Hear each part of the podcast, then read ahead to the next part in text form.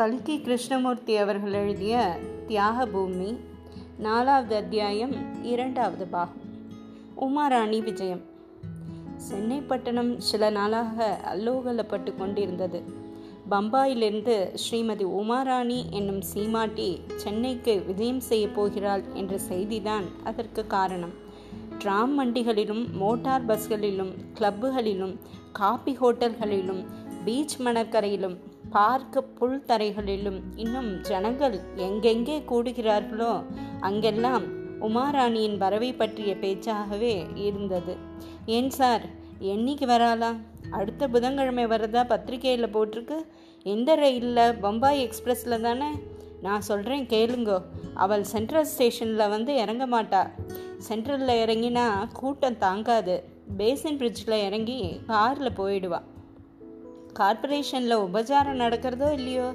ஆஹா meeting நடந்து தீர்மானம் கூட பாஸ் ஆயிட்டே.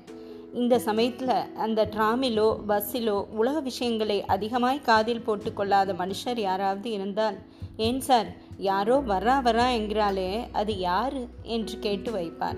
யார் உமாராணி தானே? என்று பதில் வரும். உமாராணியா? அவள் யார்? ஐயா அப்படி ஒத்தி கிளம்பி இருக்கிறாளா சினிமா ஸ்டாரோ? உடனே கலகலவென்று சிரிப்பு. என்ன சிரிக்கிறேளே? அவள் யாரு தான் பின்ன? காங்கிரஸில் சேர்ந்தவளோ? என்ன ஐயா நிஜமா உமாராணி யாருன்னு தெரியாமல் கேட்குறீரா தெரியாம தான் கேட்குறேன் பின்ன தெரிஞ்சா கேட்பாளோ உமாராணிங்கிறவ பம்பாயில் ஒரு பெரிய பணக்காரி. அவள் நம்மூர் மீனாட்சி ஆஸ்பத்திரிக்கு அஞ்சு லட்சம் ரூபாய் நன்கொடை கொடுத்துருக்குறா. என்ன? என்ன? அவரை கொஞ்சம் பிடிச்சிக்கோங்க ஐயா. மூர்ச்சை போட்டு கீழே விழுந்துட போகிறார் என்ன பரிகாசம் பண்ணுறியவளா அஞ்சு லட்சம் ரூபாயாவது கொடுக்கறதாவது. கொடுக்கறதுன்னா கொடுத்துருக்காளே. ஐம்பதனாயிரமாக இருக்கும். பத்திரிகைக்காரன் ஒரு பூஜ்ஜியத்தை சேர்த்து போட்டிருப்பான்.